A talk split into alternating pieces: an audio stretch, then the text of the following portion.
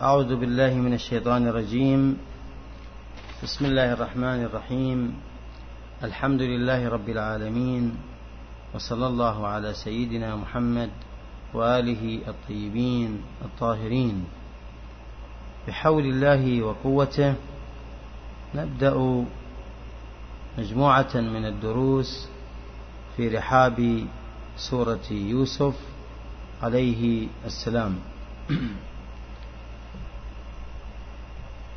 وحديثنا إن شاء الله في هذا اليوم في الدرس الأول من هذه السورة. أعوذ بالله من الشيطان الرجيم. بسم الله الرحمن الرحيم. ألف لام را. تلك آيات الكتاب المبين. إنا أنزلناه قرآنا عربيا لعلكم تعقلون. نحن نقص عليك أحسن القصص. بما أوحينا إليك هذا القرآن وإن كنت من قبله لمن الغافلين. اللهم إني أسألك أن تشرح بكتابك صدري وتحط بتلاوته وزري وتمنحني السلامة في ديني ونفسي ولا, ولا توحش بي أهل أنسي وتتم إحسانك فيما بقي من عمري كما أحسنت فيما مضى منه. أولا عبر العلماء عن سورة يوسف عليه السلام بسورة التكامل لأن هذه السورة تتوافر على عوامل التكامل لهذا الإنسان بل وعوامل التمكين في المجتمع كما سيأتي إن شاء الله تعالى من خلال الفصول المتنوعة. وللسورة سمات كثيرة في الواقع ولكن ما يهمنا ابتداء أن نشير إلى أننا إن شاء الله سوف نوازي بين هذه الخطوات وهذه الفصول بل هي مترتبة في فصول هذه السورة كما يتبين إن شاء الله تعالى.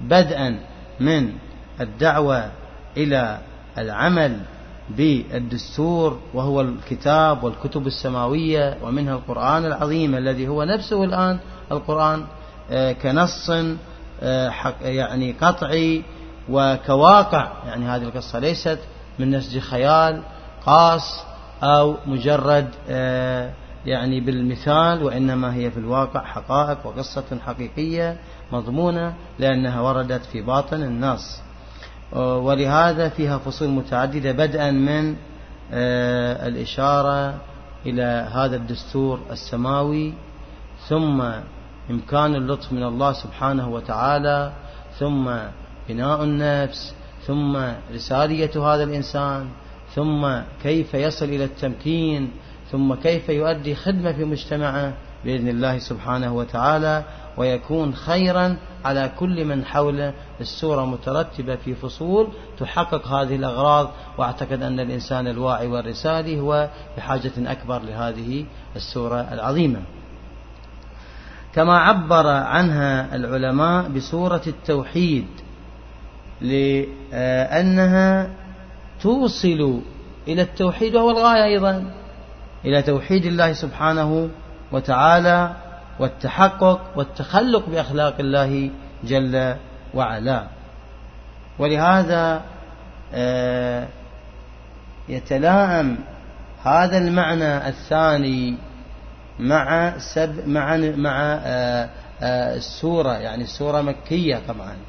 ونحن نعلم أن السور المكية لا تتناول أحكام الشريعة كانت تؤسس وتريد أن توقظ المجتمع الجاهلي والكفار إلى توحيد الله سبحانه وتعالى فهي تدعو إلى التوحيد عدا ما ذكره ابن عباس من أن الثلاث الآيات الأولى والسابعة مدنية. ولكن هذا الرأي أيضا ضعيف آه، طبعا من حيث سنده وبالتالي يتقوى عندنا الرأي الأول على أنها مكية خصوصا أن مضامينها المتصلة والسياق تؤيد على أنها كلها مكية. هذا الجانب الأول. الجانب الثاني آه، بما أن السورة مترابطة في فصولها وقد ذكرت آه، القضية كاملة يعني بمعنى آخر أن قضية الصديق يوسف وردت في آه، هذه السورة. يعني لم تجزأ في سور متعددة كقضية النبي موسى عليه السلام نجد أنها في موارد عديدة. طبعا أحداث معينة في سورة وأحداث أخرى في سورة أخرى وهكذا. هذا طبعا إذا من السمات الجميلة والمهمة التي تتميز بها سورة يوسف عليه أفضل الصلاة والسلام. الأمر الثالث هو آه، فضيلة هذه السورة. واخترت رواية ونصا عن إمامنا الصادق عليه أفضل الصلاة والسلام من قرأ سورة يوسف في اليوم. بعثه الله يوم يعني ليلا أو نهارا اليوم يشمل لنا بعثه الله يوم القيامة وجماله مثل جمال يوسف. ولا يصيبه فزع. نعم. وكان من خدمة عباد الله الصالحين. طبعا هذه الرواية التي تشير إلى هذه الفضائل الثلاث تتلائم مع نفس مغازي وأهداف السورة. وتتلائم أيضا مع نفس خطوات الكمال التي يسعى إليها هذا الإنسان. فلنتأمل. الأهداف هنا ونفس أيضا آه، ما أشارت إليه الرواية في الفضيلة بدأت بماذا؟ بدأت بالأثر الأخروي. وهذا يتلائم مع ما درستم في باب العقائد في البداية في درس العقائد المصباح اليزدي أنه أشار إلى الرؤية الكونية. هذه يتميز بها المؤمن والمسلم أن رؤاه الرؤية الكونية يعني غير منحصرة بالمادة والدنيا وإنما أبعاده تتلائم مع هذه الغاية النبيلة العظيمة. ولهذا لاحظ أول أثر في الرواية الأثر الأخروي. مع أنه نحن قلنا ماذا؟ تحقق التكامل والبناء.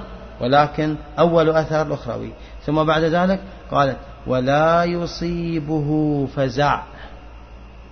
بمعنى آخر إذا تحقق الاطمئنان والأنس لهذا الإنسان وتحصيل عوامل العافية من الله سبحانه وتعالى.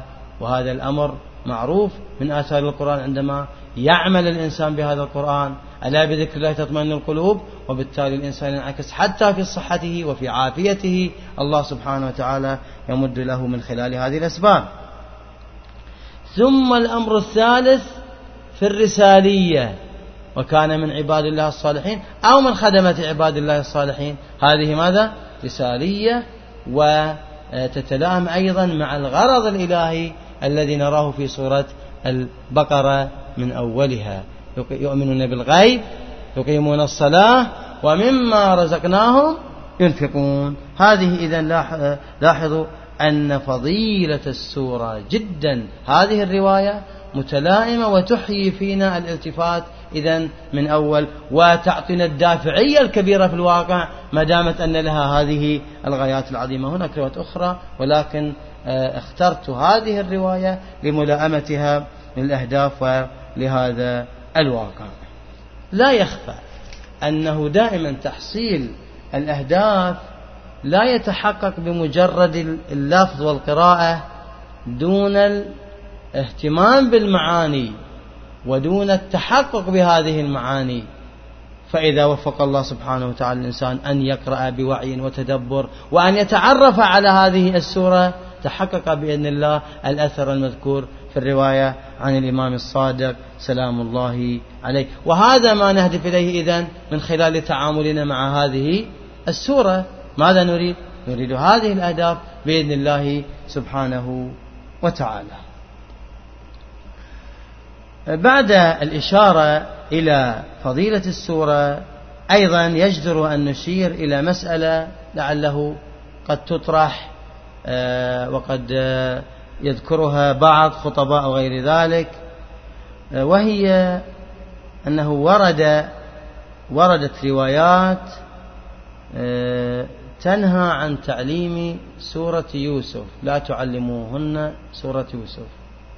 وعلموهن سورة النور. والحقيقة لا بد لنا من مناقشة هذه المسألة. وهنا سنفترض افتراضين. لو تنزلنا وقلنا أن الروايات صحيحة لو افترضنا أن الروايات صحيحة هذا الافتراض الأول. فهنا ماذا سيكون الأمر؟ سيكون الأمر حتما آه، إرشادي وليس لزومي. نهي إرشادي مثل ما نقول مو واجب مو نهي لا. آه لماذا؟ لأن المضامين القرآنية لا تقتصر على الرجال أو على الجنس الذكري وإنما أيضا يعني مطلب الكمال ومطلب الرسالية هو مطلب الرجل ومطلب المرأة أيضا. في فيستحيل أن يكون هناك آه، نهي آه، إلزامي وجوبي فتبقى على مجال الإرشادي. وهذا طبعا الاحتمال الأول. هذا الافتراء الإرشادي عندما يفترض آه، نقول بناء على أنه لو كانت قلنا صحيحة على اعتبار أن في السورة مسائل متعلقة بالحب والعشق وما إلى ذلك من هذه الأمور.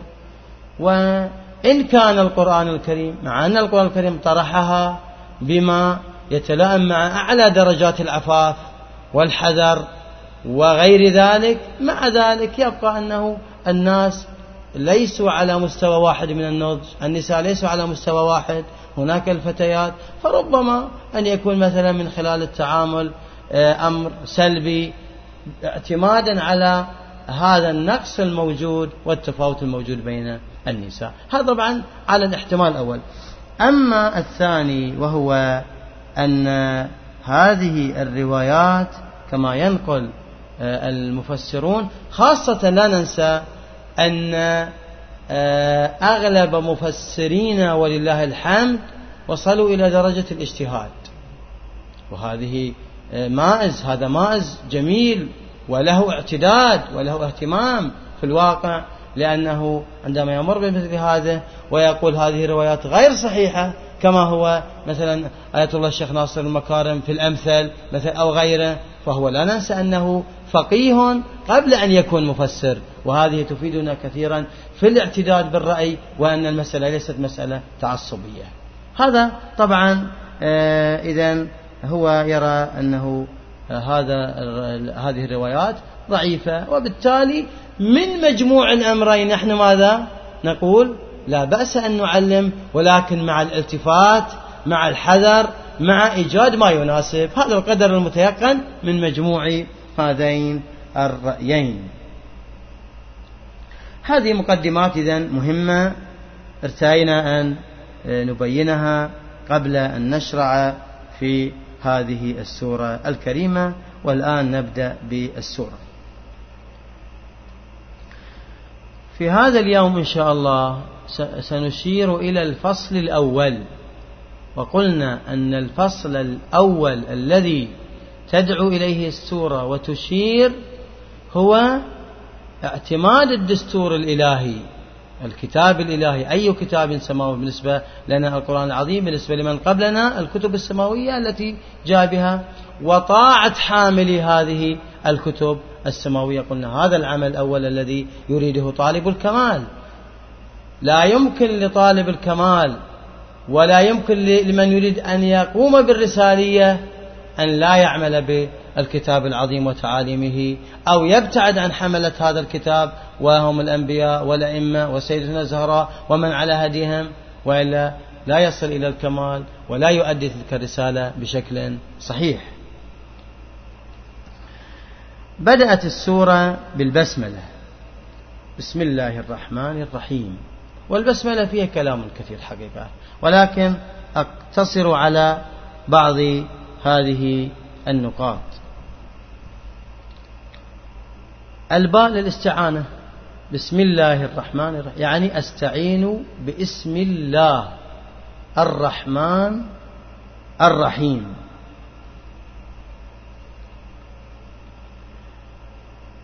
وهنا في البسملة انطلاقة رائعة وعلى مستوى عال خصوصا بما عرفناه من مراتب التوحيد.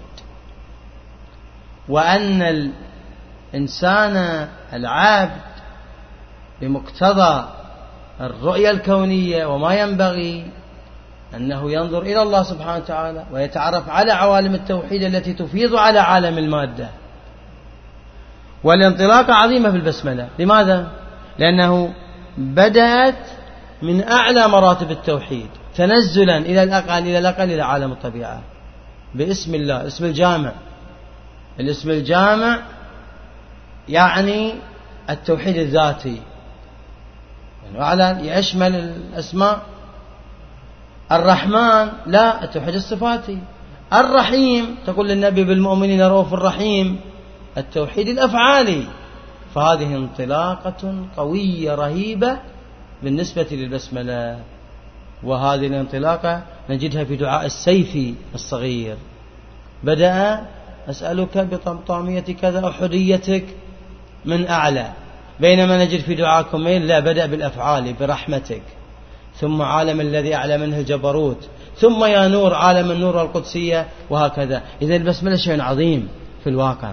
فهذه أول انطلاقة أنها تنقل فكر الإنسان وقصده وتوجهه إلى الله سبحانه وتعالى وإلى هذه العوالم ويستعين بها كلها. نفس إلهي نفس أعززتها بتوحيدك. كيف تذلها بمهانة هجرانك؟ هذا معنى التعلق من خلال إذن البسملة. هذا الأولى. والاستعانة هنا بالاسم ناهيك عن الذات. وهذا دليل على أن الاستعانة بالذات يكفيه أنك تستعين بالاسم. الاسم ماذا؟ تتجلى فيه الذات. الاسم يعبر عن الذات. إذا ولكن هنا لا نقول أنه مجرد أنه يعبر عنه بل أن نفس الاسم له آثار. الذات هناك عطاء عظيم ولكن نفس الاسم هذا له آثار وبالتالي عندنا الآثار التشريعية والآثار التكوينية. ولا تأكلوا مما لم يذكر اسم الله عليه هذا أثر تشريعي. يستحل الإنسان الذبيحة يستحل كذا مثلا الفروج بالعقد مثلا هذا بلفظة من الله سبحانه وتعالى. هذا أثر تشريعي ها؟ والأثر التكويني هذا أمر آخر هذاك لازم. وهذا أمر آخر منه تفيض البركات على أساس البعد التكويني الذي نجده في البسملة وفي القرآن العظيم. تماما كالنبي صلى الله عليه وآله وسلم والمعصومين جميعا هناك بعد تشريع من خلال العمل بما أتوا به وهناك بعد تكويني أيضا يفيض لمن اعتقد به. هذا طبعا إشارة من إشارات أيضا البسملة. الإشارة الثالثة في البسملة بعد هذه الاستعانة بهذا بهذا المستوى لنعلم أن البسملة درجات. درجات في نفس السور يعني حسب المتعلق هي في ذاتها لها أثر عظيمة. ولكن حسب المتعلق يعني السورة البسملة لها قدر معين. ولهذا يقول العلماء في الحمد البسملة درجتها عالية جدا. في إن أنزلناه درجة عالية. من حيث المتعلق. ها حتى لا آه، يشتبه في كلامي. نعم. لكن المتعلق تبت يد أبي لهب وتب هذه فيها غضب. والبسملة رحمة من هنا من حيث فاعليتها لأنه ما هناك استحقاق فهي أقل. ولهذا في سورة التوبة لم تكن موجودة. آه. إذا من هنا هذا من ناحية ذاتية. أما من ناحية أخرى بمقدار معرفة الإنسان بالبسملة ومن مقدار تحقق الإنسان بالبسملة ولهذا ورد في كتاب سليمان إنه من سليمان وإنه بسم الله الرحمن الرحيم البسملة خبر وإنه هو خبر إن بسم الله الرحمن الرحيم. هكذا يصل الإنسان إلى مستوى يعبر عنه ومن هنا لا نستغرب من الروايات إذن. إذا أشرت إلى أن رسول الله هو البسملة أهل البيت هم البسملة بعد واضح من خلال الكتاب العزيز. نعم هذه وأعظم متحقق بالبسملة والقرآن في أعلى الدرجات هو نبينا الأكرم محمد وآل الطيبين الطاهرين. نعم. هكذا إذا من الإشارات المهمة ومن هنا لا نستغرب إذا في الروايات يقول للنبي صلى الله عليه وآله وسلم علمني الأسم الأعظم. قال أفرق قلبك من غير الله. وقل يا الله. قل يعني بسم الله. وفي رواية أنها بالبسملة. إذا مو القضية ألفاظ وإنما بمقدار التحقق. ومن هنا نجد الآن إذا ننتقل نلاحظ الرابط الآن بين البسملة والسورة الآن. نقول بسم الله الرحمن الرحيم أستعين بك يا ربي. يا من تفيض من عالم الأحدية من ذاك العالم العظيم على العالم الأسماء الصفات على الأفعال على الطبيعة أنت المفيض. شوف من, من خلال هذه البسملة ما أعظم الإفاضات هو القرآن العظيم هو الآيات العظيمة. إذا بسم الله الرحمن الرحيم أنت يا رب الرحمن وأنت الرحيم تفيض علينا ألف لام راء تلك آيات الكتاب تلك آيات الكتاب المبين. تأمل أها. إذا تفاعلنا ونظرنا الآن أيضا وارتبطنا إلى هذه الآيات من خلال هذه النظرة ومن خلال أيضا البسملة. يستحب الاستعاذة قبل البسملة والقرآن أشار وإذا قرأت القرآن فاستعذ. هناك طبعا أحكام فقهية ونحن لا نريد بعد أن نتوسع في الأحكام الفقهية على أنه الآن يعني دروس تفسيرية قدر الإمكان ترجعون إليها في نعم رسائل العلماء. يجزي أن يستعيذ الإنسان وإذا كان في وسط السورة. أول السورة يستعيذ ثم يبسمل. لو بسمل أثناء السورة ما عدا عندنا سورة ماذا؟ التوبة. فقط يستعيذ ها؟ الاستعاذة مهمة لأن البسملة كما أشرنا عندما الإنسان يعرف فيها ويتعامل معها يتحقق بها. منزل.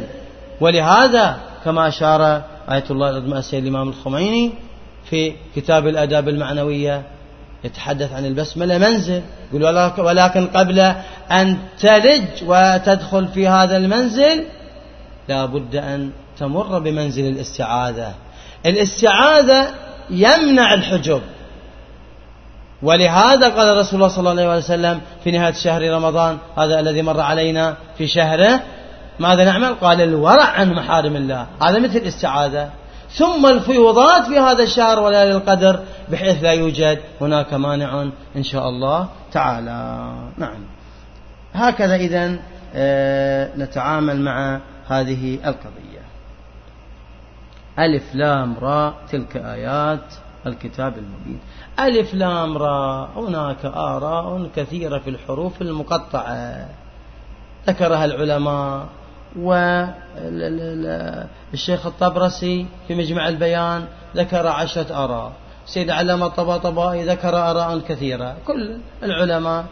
ولكن هناك مرجحات. يعني بعد أن لا أريد أن أتناول هذه الآراء وإن كنت قد أعددتها ولكن ارجعوا إليها. سوف أتناول الأشهر أن طبعا هناك آراء أنها تحمل أسرار في نفس السورة. هناك آراء أن هذه هي تحمل معاني اسم الله عز وجل وهكذا من هذا القبيل. ولكن أهمها ما ذكره العلامة الطبرسي في مجمع البيان أن هذه الحروف المقطعة هو يقول اختلف العلماء في هذه الحروف فذهب بعضهم أنها من المتشابهات. يعني ما يقدر واحد يقول هذا معناها. نعم. والتي لا يعلم تأويلها طبعا إلا الله لا يعلم تأويلها إلا الله عز وجل. ونضيف نحن هو ذكر النقطة ونضيف نقول والمعصومون لأنه في سورة آل عمران ولا يعلم تأويله إلا الله والراسخون في العلم وهم المعصومون سلام الله عليهم أجمعين. إذا آه، كذلك هناك مسألة أخرى لابد أن نشير إليها في الحروف أن أنه تحد باعتبار أن القرآن العظيم هو المعجزة الخالدة. يعني أيها العرب هذا المعجزة ما أتينا به إلا من الحروف التي تتحدثون بها. ألف لام را ألف لام ميم. أتوا يلا أنتم الآن. إذا تستطيعون فهم لن يستطيعوا أن يأتوا بآية واحدة من. تلك آيات الكتاب المبين. التعبير بتلك تلك إشارة للبعيد. ذلك هذا من ناحية المحسوسة من الناحية المعنوية تلك وذلك للتعظيم. للتعظيم. قالت فمن ذاك العظيم فمن ذاك العظيم سمه لنا فقلت ذاك أمير المؤمنين علي. إذا هكذا دائما تعبير اسم الإشارة يأتي للتعظيم.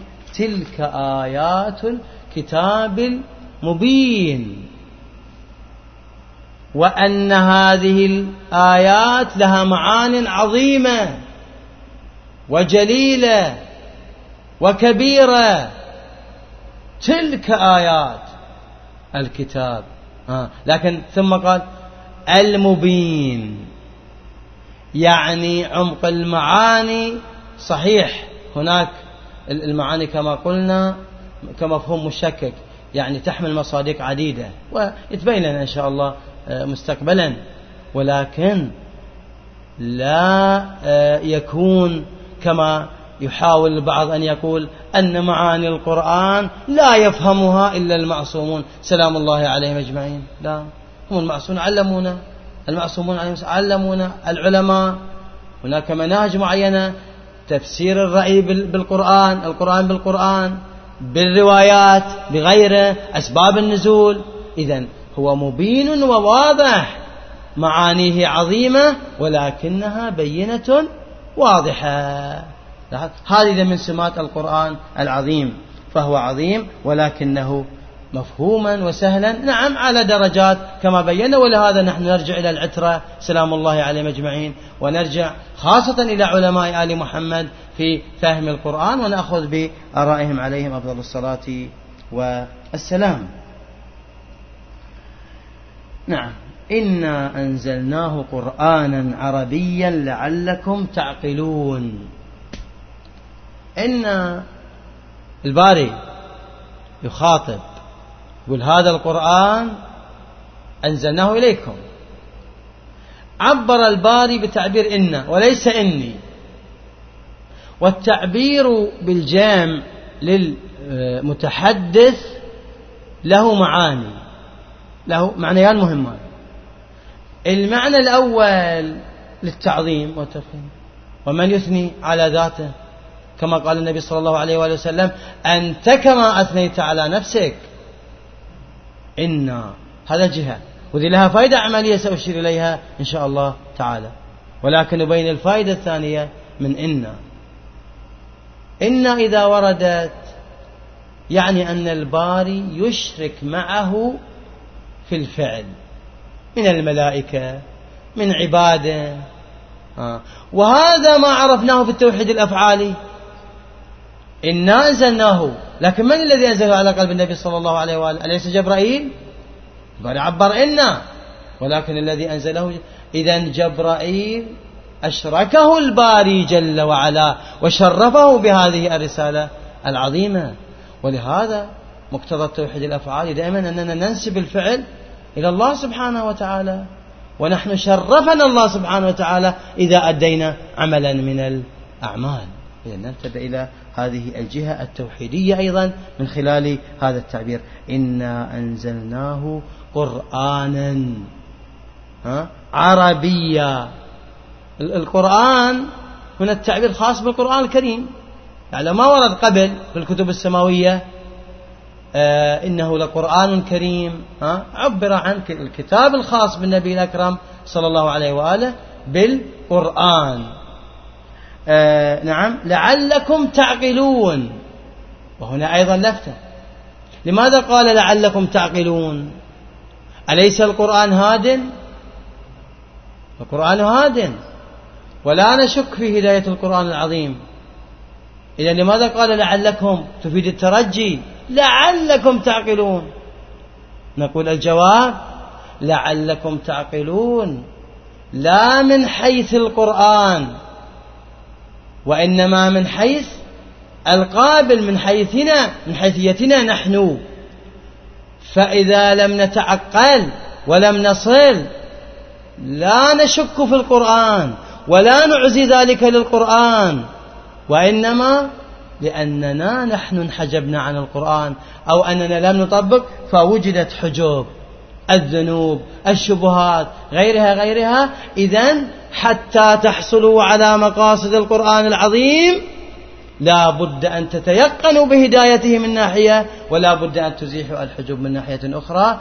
فتصلون إلى التعقل. لعلكم تعقلون. يعني هذه الغاية. فالقرآن ليس كتاب تاريخ أو كتاب أدب. وإن كان قمة الأدب وإن كان قمة القصص كما يرد في أحسن القصص وهكذا. ولكنه ها لا تتعاملوا مع القرآن على هذه الأسس. استفيدوها. ولكن ليكن همكم وهدفكم التعقل. ومر عليكم في آه، التعقل التعبير. يعني معنى آخر هناك مراتب للعقل النظري. وهناك مراتب للعقل العملي القرآن يوصلك إليها. العقل النظري أعلى مرتبة في كما يطرح الفلاسفة. العقل المستفاد درجة عالية. هناك أربع درجات مرت عليكم في المصباح اليزدي أو في علم النفس الفلسفي. ولكن نقول الآن ماذا؟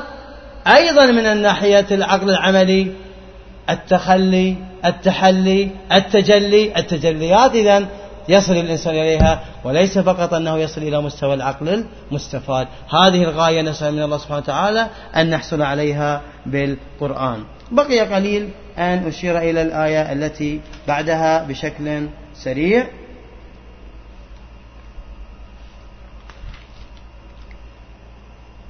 نحن نقص عليك. أحسن القصص. أحسن القصص.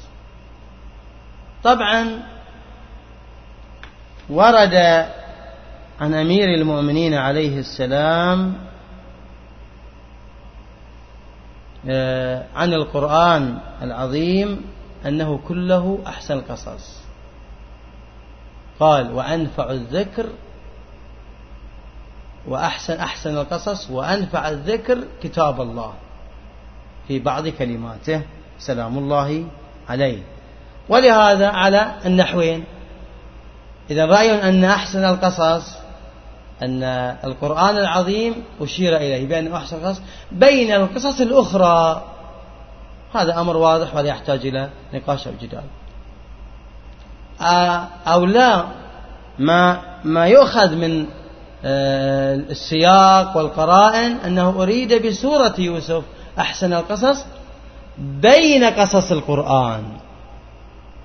والنتيجة القدر المتيقن عندما نجمع بين الرأيين أن القرآن أحسن القصص بشكل عام وسورة يوسف ما يمنع عموما وخصوص وسورة يوسف أيضا هي أحسن القصص بين قصص القرآن العظيم. وهذا كله ماذا؟ فيه شد وجذب للعمل بهذه السورة. نعم. والبدء بها ما دامت أنها أحسن القصص ثم ننطلق إن شاء الله تعالى إذا وفقنا الله وإياكم إلى سورة الكهف إلى سور أخرى بإذن الله سبحانه وتعالى سورة مريم. هناك قصص كثيرة أيضا في بعض السور آه، لكن نبدأ بها باعتبار أنه عبر عنها أحسن القصص على هذا الرأي. بما أوحينا إليك يا رسول الله هذا القرآن حتى تعطي وتبلغ وتوصله وإن كنت من قبله لمن الغافلين. هذه أول نقطة آخر نقطة في هذا الحديث. من الغافلين ماذا؟ لا بد أن نعرف معاني الغفلة. الغفلة على نحوين. تارة تكون بعد علم الإنسان بالشيء. وتارة لا لا عن علم. لا عن علم. عبر عن أنك أنت غافل لكن هذه ليس الغفلة المقصودة الاختيارية. وإلا هذه لا تصح على النبي صلى الله عليه وآله وسلم ولا تصح على المعصومين عليهم السلام. أبدا إطلاقا. عقيدتنا معلومة. لا نسيان لا ساهو. ناهيك عن عن الغفلة التي هي مذمومة. إذا لا يراد بها هذا. هذا منتف إذا منتف بأصالة العصمة لهم ومنتف بالقرائن الأكيدة كلها التي تدرس في عصمة النبي صلى الله عليه وآله. إذا هذا هذا آه، المعنى لا يتلائم إطلاقا آه، مع آه، المقصد. وإنما فيه إشارة يعني يا رسول الله شوف هنا الثمرة. أنت غافل لأنه ذكرت هذه القصة. قصة يوسف مهمة وقد ذكرت قبل. لاحظ؟ في ولهذا من خلال ما آه، يعني رأيت في من خلال المفسرين أن آه هذه القصة ذكرت في التوراة. لاحظ؟ يعني يبلغها الأنبياء أيضا. مهمة لأنها تدعو قلنا إلى التوحيد من ناحية وإلى تكامل الإنسان من ناحية. وهذا قاسم مشترك بين كل الأديان ولكل إنسان. ولهذا هي مهمة من ذاك الزمان. ويذكر العلماء أنها أنا أنقل أنا الرأي أنا ما عندي سفر التكوين ولكن ثقة بهم أيضا آه، ذكر ذلك أيضا آية الله ناصر المكارم بأنه في سفر التكوين آه، ذكرت في أربعة, في أربعة عشر فصلا. نعم من سبعة وثلاثين تقريبا إلى واحد وخمسين الذي يستطيع أن مثلا يراجع موجود توراة يعني غير محرفة أو غير كذا. يجد أيضا آه هذه القصة العظيمة. هذا ما أريد به إذن من تعبير آه وإن كنت من قبله لمن الغافلين. وبهذا ننتهي إذن من أن الفصل الأول قد ربطنا بالله وربطنا بالتوحيد من البسملة ثم ربطنا بالكتاب ثم بين أن هذا الكتاب وهذا الدستور عظيم وسوف يبين لكم هذا الكتاب وهذا القرآن هذه القصة العظيمة التي ستبدأ أيضا في فصولها بأيضا بفصل جميل ورائع قبل الفصول العملية وهو الإيمان باللطف الإلهي والتبشير. إن شاء الله نتعرض له في يوم غد والحمد لله رب العالمين. وصلى الله على سيدنا محمد وآل محمد.